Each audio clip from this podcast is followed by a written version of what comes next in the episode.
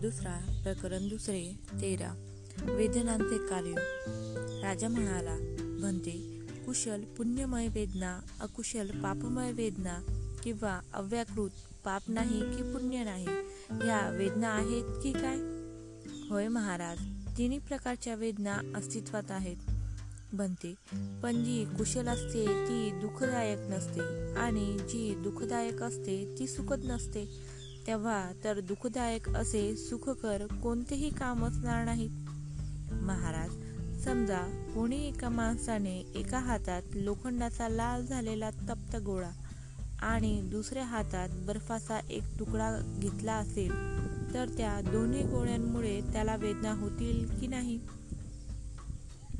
होय बनते त्या दोन्ही गोळ्यामुळे वेदना होतील.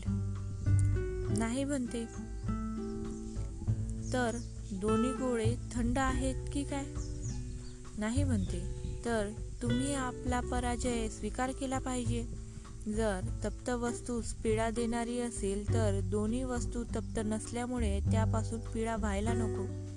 आणि जर थंड वस्तूस पीडा देणारी असेल तर दोन्ही वस्तू थंड नाही तेव्हा त्यामुळे देखील पीडा व्हायला नको.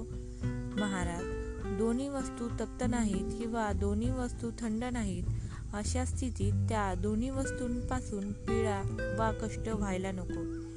दोन्ही वस्तूंचे गुणधर्म वेगवेगळे म्हणजे थंड तर दुसरी तप्त आहे. तेव्हा दुसरी पीडा पोहोचवतात तुमच्याच म्हणण्यानुसार असे घडू शकत नाही.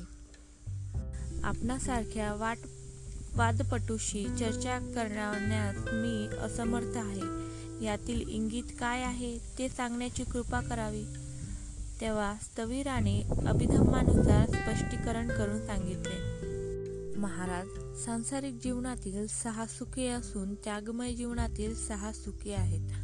सांसारिक जीवनातील सहा दुखे असून त्यागमय जीवनातील देखील सहा दुखे आहेत. तसेच सांसारिक जीवनातील सहा उपेक्षा व त्यागमय जीवनातील सहा उपेक्षा आहेत. याप्रमाणे एकूण छत्तीस वेदना होतात. हे महाराज भूतकाळात छत्तीस वेदना भविष्यकाळातील छत्तीस वेदना आणि वर्तमान काळातील छत्तीस वेदना याप्रमाणे एकूण एकशे आठ वेदना अस्तित्वात आहेत. बनते आपण फारच छान सांगितले. खंड दुसरा प्रकरण दुसरे तेरा. वेदनांचे कार्य समाप्त.